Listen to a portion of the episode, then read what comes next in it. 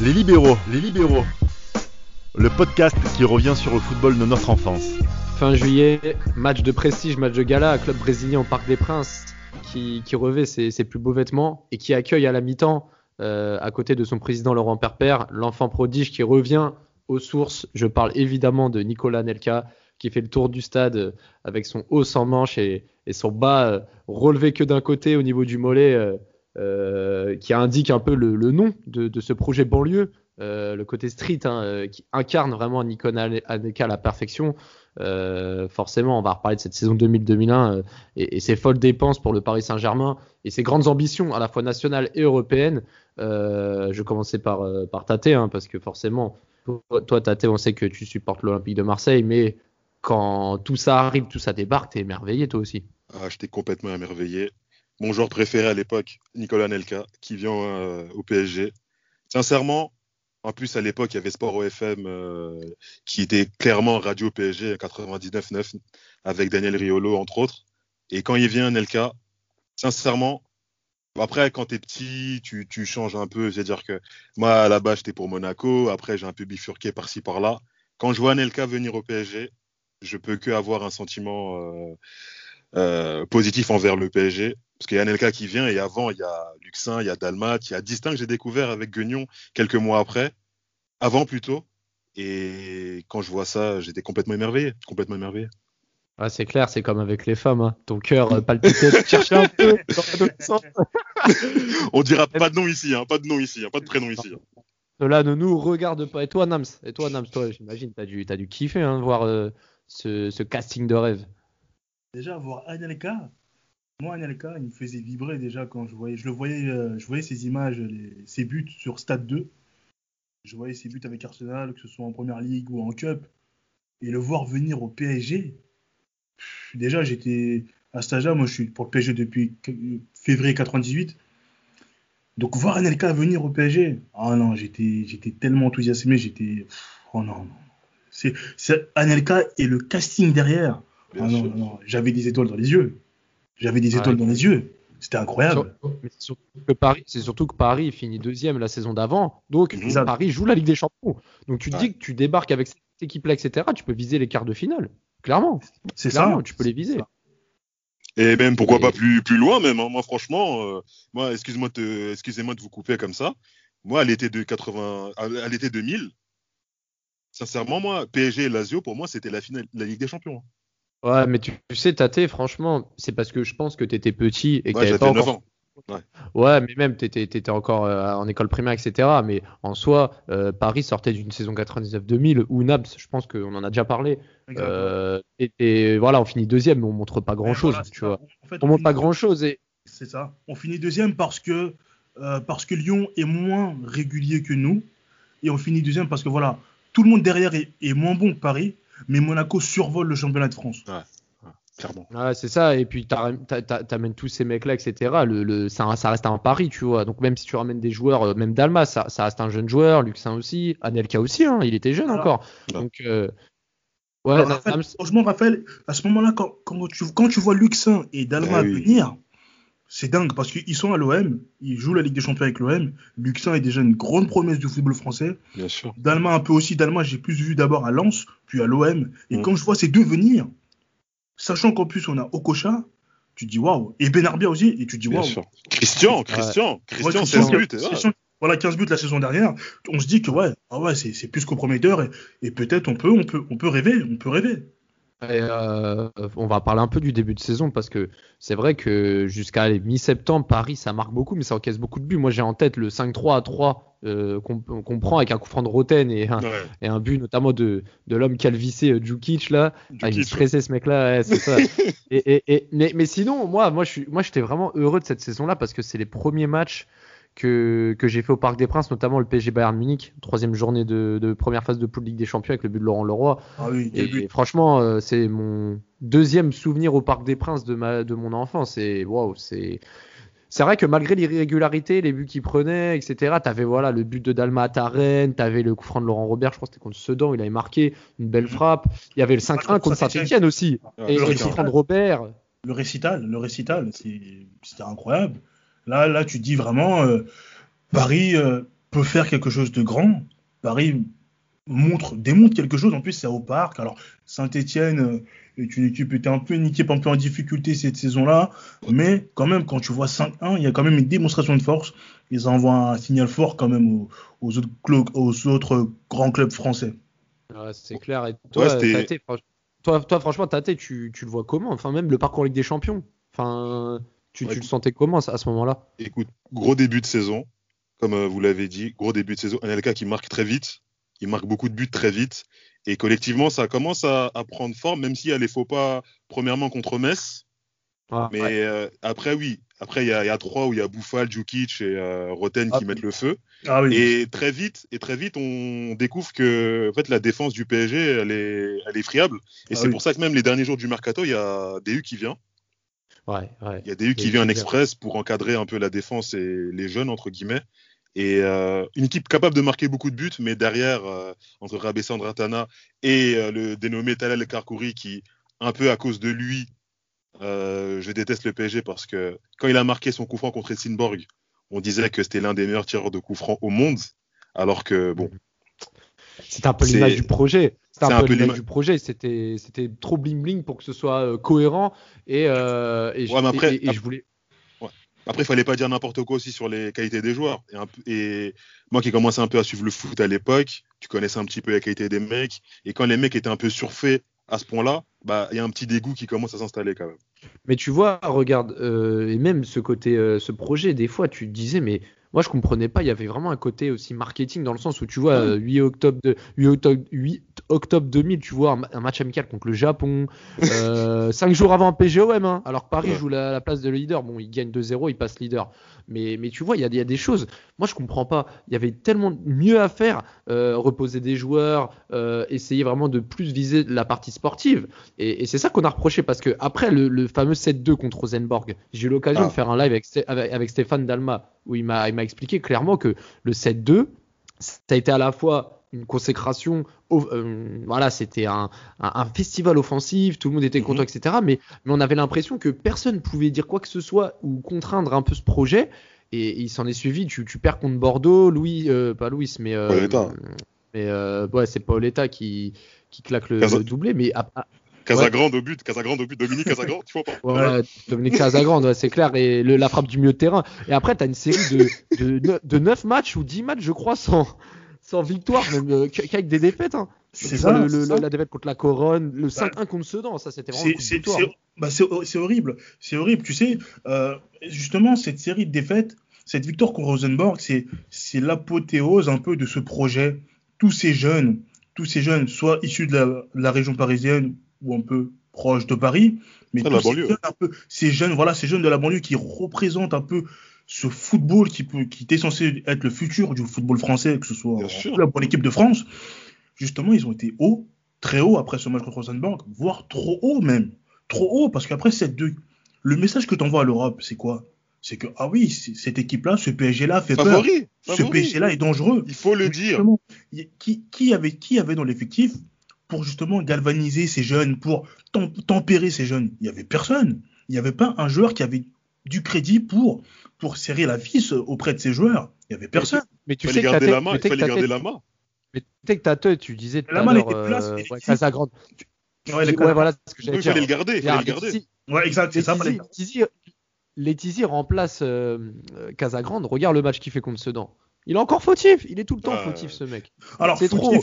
Capable alors, du meilleur comme du pire, Letizy. Alors, alors, ouais, mais surtout du pire. Il y a, justement, non, il, y a, une histoire, dire, il y a une histoire, il y a une histoire tenace autour de ce match de, de Sedan. Ouais, il faut le dire. C'est comme quoi les joueurs auraient lâché Philippe Bergerot. Oui, oui, c'est ça. Moi, j'ai eu la chance de voir ce match sur Canal. Triplé d'Indjefi, faut le dire. C'était oui, c'était incroyable à voir. Au, au, même, et même Mionnet, le Mionnet, le cinquième. Mionnet. Ça. Oh là là, a... au-delà du, au-delà du triplé d'Indjefi, moi, c'est le cinquième but de Mionnet qui me marque. Quand il, ridiculise, il ridiculise la défense et je crois que c'est Raibé Sondatana qui se couche. C'était Suarez Mionnet ce soir-là. C'était, oui, c'est ça, c'était, c'était incroyable. Et là, c'était la fin. C'était la fin et on rappelle qui, qui, qui est-ce qu'on rappelle à ce moment-là? Ah, l'enfant, l'enfant du pays. Mais juste sur Sedan, il faut juste préciser un truc sur Sedan, c'est que Bergerot, des années après, il a passé les diplômes d'entraîneur au futur entraîneur du football français. Et sur une copie, il a écrit un ancien joueur et dont il a voulu euh, taire le nom sur un ancien joueur qui joue au PSG en 2000. Il était euh, candidat pour être futur entraîneur, donc il corrigeait sa copie. Et à la fin, il a écrit 5-1 pour un piqueur de rappel comme quoi euh, vous m'avez fait la- vous m'avez lâché ce soir-là. Waouh. Ah ouais. Ouais. Mais, c'est- Ouais. mais- mais- mais d'ailleurs, en parlant de l'époque Bergeron, avant de parler de Louis, on a oublié de parler aussi du, du de l'épisode Benarbia. L'épisode Benarbia qui a une femme dans sa chambre contre le match de Munich. Euh, ça a provoqué une cassure. Le- la facture du petit déjeuner, c'est ça. C'est quand tu fais des, des bails en soum soum, euh, hommage à, à Mohamed Ali. non, c'est surtout,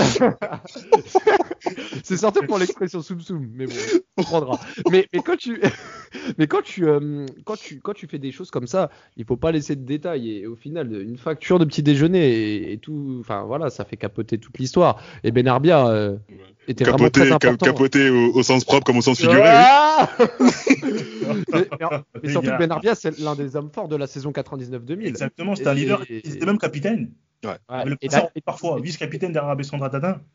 Et le fait que d'ailleurs, ce, soit- enfin, ce genre de choses, c'est un peu dommage. Et d'ailleurs, Benar- Benarbia qui marque, euh, alors je sais plus c'est sur quel match, il marque sur l'un des premiers matchs de Louis et qui va voir Louis pour le remercier parce que euh, depuis l'épisode de Munich, euh, il jouait plus sous l'air Bergerot et, et quand il revient, euh, Louis, euh, Benarbia retrouve sa place et euh, il y a eu ce petit clin d'œil de sa part. J'ai trouvé ça sympa, mais, mais c'est vrai que Louis au PSG en 2000-2001, euh, la couronne PSG, là par contre, faut, Non, mais faut Alors, parler de ce qui se passe faut avant. rouvrir le Avant- gars. non, mais quand, il arrive, oui. il fait la loi. Il fait la loi et, et- et il, lui, fait, il fait le cow-boy, il fait tout.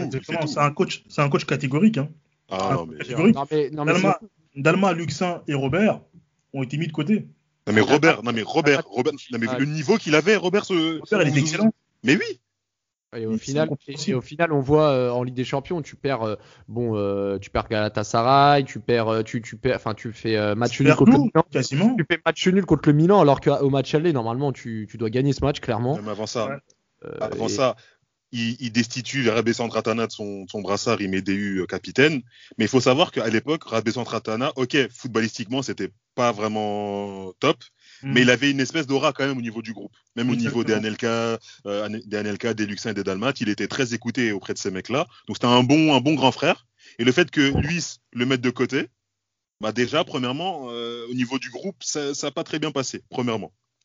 Deuxièmement, fini le losange, il fait une espèce de compo avec trois 3-6-1. défenseurs contre 3-6-1, non mais contre Galatasaray. ouais. bon. Et et t'as la Karkouri qui provoque bêtement le penalty, putain. Exactement. À un moment, il le fait jouer arrière droit. Ouais, non, mais c'est n'importe quoi. Non, mais non, lui- ça Et- craquait à Paris. Lui, ça Et, craquait à ça- Paris. et- et sa et- relation, sa relation justement, sa relation avec la tête de gondole, Ah oui. Nicolas, Nicolas Anelka, justement. Nico et lui Ils sont de deux meilleurs amis. Nico et lui, plus jamais ennemis. Dans le dernier Exactement. épisode. Exactement. Et, et- et Anelka le disait, les entraînements n'étaient pas top, il y avait pas de, ça manquait de, de peps, pas de plan de jeu, pas de, de- pas de jeu, pas de, pas de plan de jeu, il y avait rien, il y avait Il y avait rien. rien. Il, il faisait des taureaux. Et en plus, le pire, c'est qu'il s'invitait aux taureaux. en plus. Exactement. Il faisait ça déjà avec la génération des Daniel Bravo et autres. Il Ouais. a continué avec, euh, avec la, la, bah, la génération d'après. C'est c'est justement, c'est dommage, c'est dommage. C'est les dommage gars. parce que ce plan, ce plan, ce, justement, ce plan de banlieue continue un peu la saison d'après. Et bah, lui, Non, mais et- et- ouais, je vais juste parler d'un truc parce que là. Oui, euh, vas-y, vas-y. parler, c'est le Lacoron PSG parce que à la 55e minute, Paris gagne 3-0 contre le, le champion d'Espagne en titre. Et on m'a envoyé aller dormir. On m'a envoyé dormir à zéro. Ah, toi aussi Toi aussi Oui, Toi aussi dormir, m'a envoyé dormir. Et je, et je me suis réveillé. J'ai vu, il y avait 3-3. Et j'ai vu le corner et le quatrième but euh, signé par Pondiani. Ah j'ai éteint la je suis parti. vous savez comment, vous savez comment moi j'ai appris le score? C'est le matin au réveil, ma grande soeur me dit ton équipe de tocards elle a encore perdu. Je dis, Ah, T'es pas drôle. Je vais me doucher, je prends mon petit déjeuner, je mets Eurosport matin, la débâcle du PSG. Mais c'est 4-3. trop. J'ai dit Mais non, vous- c'est vrai. vous de- plus, tu sais, tu sais, comme vu que tu dois aller dormir à la mi-temps, bah, le match, je mettais mon magnéto de 21h, de 20h50 jusqu'à 23h30 ou minuit. Et j'ai j'ai pas, j'ai pas osé, j'ai pas osé regarder le match euh, par la suite. Je l'ai jamais, je l'ai jamais revu le match. mais Je tu- jamais revu. Mais tu sais que Michael Youn, No Morning in Live, il a, il a, il- je crois qu'il a pas décroché un mot de l'émission. Eh, tout le monde était abattu. Et pour revenir Ouais, sur le cas de Louis, parce que à la 55e, tu mènes 3-0. Ces changements, ces Une changements. minute, une minute après, il sort Arteta, euh, il sort Luxin pour mettre, euh, non, il sort euh, Arteta pour mettre Luxin. Mhm. Pandiani marque une- la minute suivante. Il- Tristan met le deuxième but. Il fait il sort Benarbia. Deux minutes après le but de Tristan, il, il rentre Rabesandra Tana. Et allez. Le deux- troisième allez, changement. Dis-le, le troisième, c'est le, c'est trop. 12 minutes après, il sort Okocha, Janowski, Igor. Et bizarrement, 10 minutes après, Pandiani.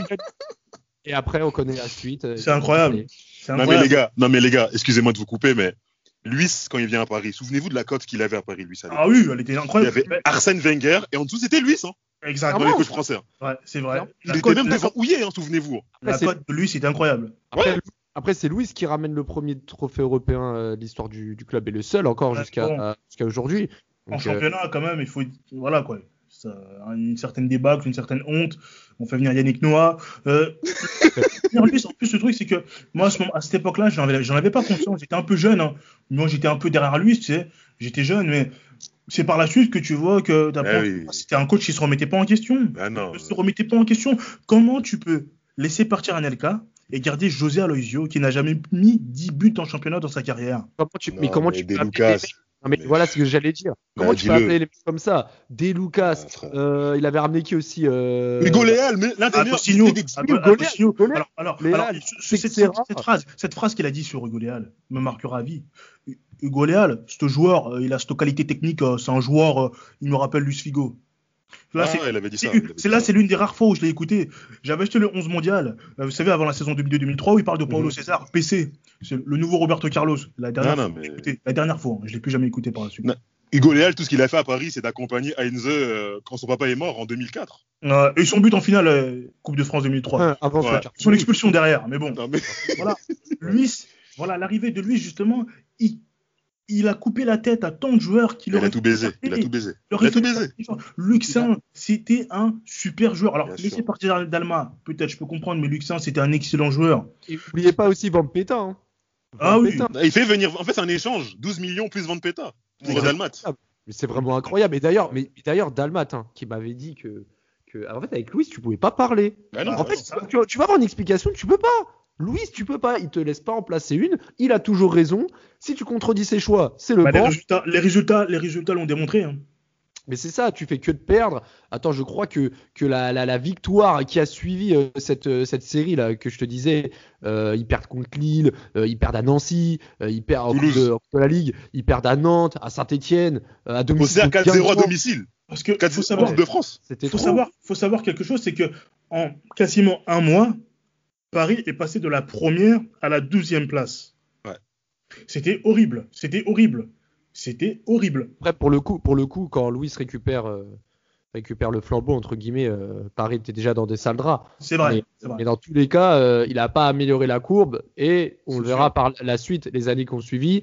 euh, c'est c'est le début d'une longue descente aux enfers avec, euh, on va dire, un, un bol d'air frais en 2003-2004, mais au final, il, il aura bien, euh, il aura bien fossoyé le projet parisien et, et il aura surtout empiré euh, les dégâts causés par euh, le projet banlieue.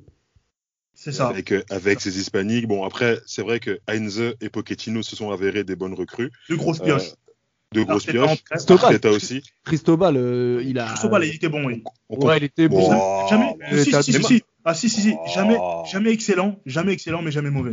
Sur Mais, la- c'est- mais c'est pas meilleur que c'est pas meilleur que Mendy et et, euh, et Algerino. hein. Oh, Ah oh, bah super qu'Algerino, Alger- meilleur qu'Algerino. Mais, mais, mais Mendy, il Oh. était fort. Hein. Non, Mendy, quand il arrive. Mendy contre le Bayern, il est bon. hein. Ah Oui. ouais, Mendy, il est bon. Et Mais- Mendy, il est super bon contre le Bayern. Et même euh, contre le Bayern, justement, ce soir-là, il y avait 10 Français sur, ce, sur la pelouse. Il aurait pu continuer sur cette vague-là, mais non, il a voulu tout changer, il a voulu faire casse à tête. Et on a vu les résultats après. Mais au C'est- final- Bah, justement, sur ces 10 Français, c'est, sur ces 10 Français, c'est justement, c'est dommage qu'il n'ait pas suivi la ligne de conduite du projet initial de Laurent Perper, parce que sachant que Paris avait un vivier assez extrêmement talentueux en Ile-de-France, que Paris n'ait pas fait assez confiance à, à ces joueurs-là. Anelka, tu le laisses partir et tu le rachètes euh, très très cher. Ouais, pour euh, Petite 44 fois plus. Ouais. 44 Ouais, fois plus. ouais. Question à vous poser, même par rapport à ce projet banlieue, ce, ce projet à, à développer euh, les, les- les jeunes franciliens deux ans après la, la Coupe du Monde. Moi, pour moi, je, je trouvais que ça partait d'une bonne idée, Oui, mais ouais. qu'il fallait, ouais. qu'il fallait travailler en amont à- de manière plus app- approfondie. Mais est-ce que pour vous, c'est le projet qui allait pas, ou que c'était trop tôt, ou alors que ça a été mal fait? C'est quoi la vraie réponse? Ça a La été mal fait. Ça a été Ouais, mal Ça a fait. été mal fait. Ça a été mal fait. Ça a été mal fait parce que, tu sais, quand tu fais confiance, euh, un club, même à l'époque, quand tu fais confiance à des jeunes de ta région ou des joueurs que tu as des joueurs formés au club, dans ton équipe, et que ces joueurs-là sont titulaires, ça rend une certaine, ça donne une certaine fierté aux supporters qui se reconnaissent en ces joueurs-là. Et justement, Paris n'a pas su, n'a pas su euh, capitaliser sur cela, alors qu'il y avait largement les moyens, que ce soit sur le terrain, en équipe première ou en amont avec les jeunes, de faire monter progressivement des jeunes. Mais quand tu prends, quand tu as un coach et que tu le vires et que ce coach justement casse, coupe la tête de tous ces joueurs, de tous ces jeunes en question qui, qui, qui représentent ce plan, ce plan banlieue, bah c'est pas possible. C'est pas possible. Le, le projet tombe à l'eau. Le projet n'a même pas duré deux ans.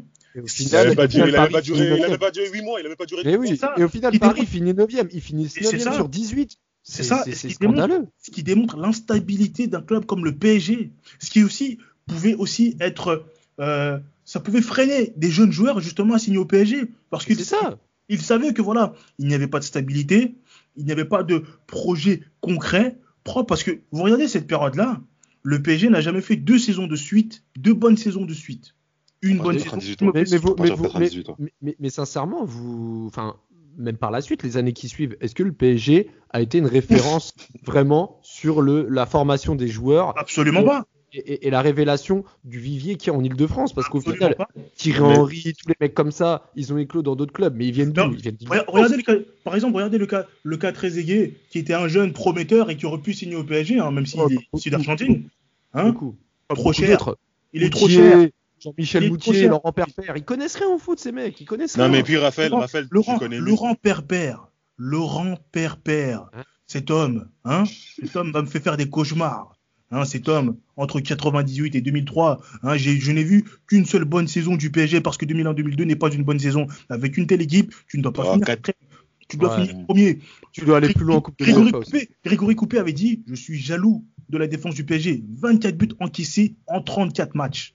Rendez-vous. Et t'as vu l'attaque qu'il y avait Alex, Alex, Aloisio, bon voilà, Alex, Aloisio, Anelka, euh, bon Laurent Robert il part à Newcastle, euh, Ronaldinho, Okocha, tous ces mecs-là, tous ces mecs-là. Moi je comprends pas la saison qui suit, la 2001-2002, c'est peut-être pas, on, on- on est- on s'éloigne un peu du projet banlieue parce qu'il s'est arrêté, mais la 2001-2002 faut aussi Je suis C'est- un scandale. Tu sais, même si Paris demain gagnait la Ligue des Champions, cette saison-là restera une blessure à vie. Cette saison, j'en parlerai à mon fils quand il grandira. Cette saison, ça m'a brisé. les deux, 2001 ce, et 2001, ce- ce- ce jour de, ce jour de mai 2002 où Sterjovski marque, je voulais Ouais. me rouler par terre. Parce que si tu vas en Ligue des Champions, ton recrutement il n'est pas pareil derrière. Ronaldinho, tu le gardes et tu ramènes des grands joueurs. Euh, Mais, mais il reste quand même Ronaldinho. ouais, tu restes, Oui, il reste vrai, il Ronaldinho. reste. Mais le recrutement, le recrutement, tu ramènes des Paulo César, bon, ok, mais tu ramènes des joueurs, bon, Cardetti, peut-être- etc. peut-être Mais que si tu vas en Ligue des Champions, peut-être c'est que pas pareil. serait venu- Peut-être que Paoletta il serait venu un an plus tôt, on sait pas. En plus, en mais, plus. mais- non, mais je vois, non, mais je vois ce que tu veux dire. Non, mais Mais- Car- Cardetti, non, pardon. Bah oui, mais bon, c'est lui, c'est encore lui. Ouais, mais Lui, c'est lui, c'est vrai, et c'est lui qui est au placard. Mais oui, mais c'est ça, c'est ça. Il commence bien, et après, d'un coup, il est au placard. On comprend pas. il a dire. raté un penalty contre Nantes. Il a raté un- penalty contre Nantes. Et après, on l'a plus vu. Non, mais. C'est fou. André Luis qui fait venir André Luis. Il dit à Kabadjawara, je compte sur toi. Après, il le fait prêter à. Un à- plaisantin. es- Non, mais c'est c'est Oh là incroyable. Non, le seul bon truc qui s'est passé en 2001-2002, et ça, il faut féliciter Laurent Perpère et Luis, c'est qu'ils ont réussi à, à vendre euh, 12 millions Christian à Bordeaux. Ça, chapeau. Ah, ça, c'est fort. C'est Bravo. Et- en fait, dans, dans cette équipe-là, il y avait un certain équilibre. Mais pas d'attaquant, pas de buteur. Tu laisses partir Anelka, même si tu en feras avec lui. C'est Nicolas Anelka. Mais après, mais après, après, tu ramènes Fabrice Fiorez. J'ai trouvé que c'était une bonne recrue. Ça, c'est vrai. au final, Janvier 2002. Chanelka, j'ai pas compris, tu lâches Chanelka comme ça. En plus, tu, tu, le lâches, tu le lâches pour quasiment rien à Arsenal. Tu le récupères pour. euh, pour- Euh, Liverpool, Liverpool. Et tu, le laisses, et tu le prêtes à Liverpool. non, tu le prends à Arsenal au dé- euh, Enfin, tu le Ouais. vends à Arsenal Au Real. Et tu le prends au Real, tu le reprends au Real à un pont d'or et tu le lâches à Liverpool. Oh là là. Ouais, Et mais pour moi, c'est trop. Des- en plus, des joueurs talentueux, des joueurs qui, peut- qui peuvent te faire gagner un titre. Et cette saison-là, pour moi, la 2001-2002, cette quatrième place, on avait besoin d'un seul point. Ouais, un c'est seul ça. point. Pour accrocher la troisième place, un seul point, on n'a pas réussi à gagner. Non, c'est. Tu te rappelles- et tu te rappelles le PSG Guingamp en 2001-2002 où euh, qui fait L'égalisation. l'erreur et 0 Letizy. C'est Letizy encore. Ouais, c'est- les Tizi qui s'avancent un peu. Non, je, je ne critiquerai pas les Tizi, parce que c'est- c'était un gardien que j'aimais beaucoup. Les Les, les, les Il, était, il était gentil, mais bon, bref, bon, on, on va pas en parler euh, des heures parce qu'on pourrait vraiment, avec, surtout avec Nams, on, euh, se, se morfondre sur cette saison. C'est sûr, c'est sûr. Et très franchement, on va finir sur une bonne note. Les maillots, ils étaient quand même très beaux. hein, les maillots de. C'est les plus beaux. Magnifique. Alors, 2001, c'est les plus- 2001. Magnifique. Le Ouais. Opel gris, il est magnifique. Avec la bande au milieu blanche, il acheté, est hein. magnifique. Tu sais que je l'ai acheté, celui-là, je l'ai à ma taille là actuellement. Franchement, il est magnifique. hein. Il est ma- C'est l'un des plus beaux maillots, top 5 de toute l'histoire du football que j'ai vu de mes propres yeux. Vraiment. Et je rigole pas, sérieusement. Football, peut-être pas, mais en tout cas, de. Ah, le, le, le- le- le Opel euh, PSG euh, gris Wow, wow, wow. Ah, il est beau, il est beau, il est beau, c'est sûr, c'est sûr. Mais bon, on va retenir quoi de cette saison? Le 4-3 la Corogne, Louis, le 5-1 contre Sedan. Pour moi, Moi, je- c'est les, je les trois points que je retiens. euh, Les Moi, je montagnes re- russes. Les montagnes russes. Le Rosenborg aussi. Rosenborg 7-2, l'apothéose. pour, Moi, euh, je vais moi, je vais retenir qu'on est là face à la plus grosse catastrophe d'un projet dans le football français. Je suis désolé. Un demi-milliard de francs dépensés pour voir tout ça. C'est une catastrophe. Une catastrophe. Je suis d'accord. Oubliez, oubliez Gourcuff, oubliez Gignac à Marseille, oubliez euh, Christian à Bordeaux, oubliez euh, Giroud à Lens, oubliez tout ça. C'est Paris, banlieue, c'était une catastrophe. C'est vrai. C'était Les Libéraux, un podcast produit par Sport Content.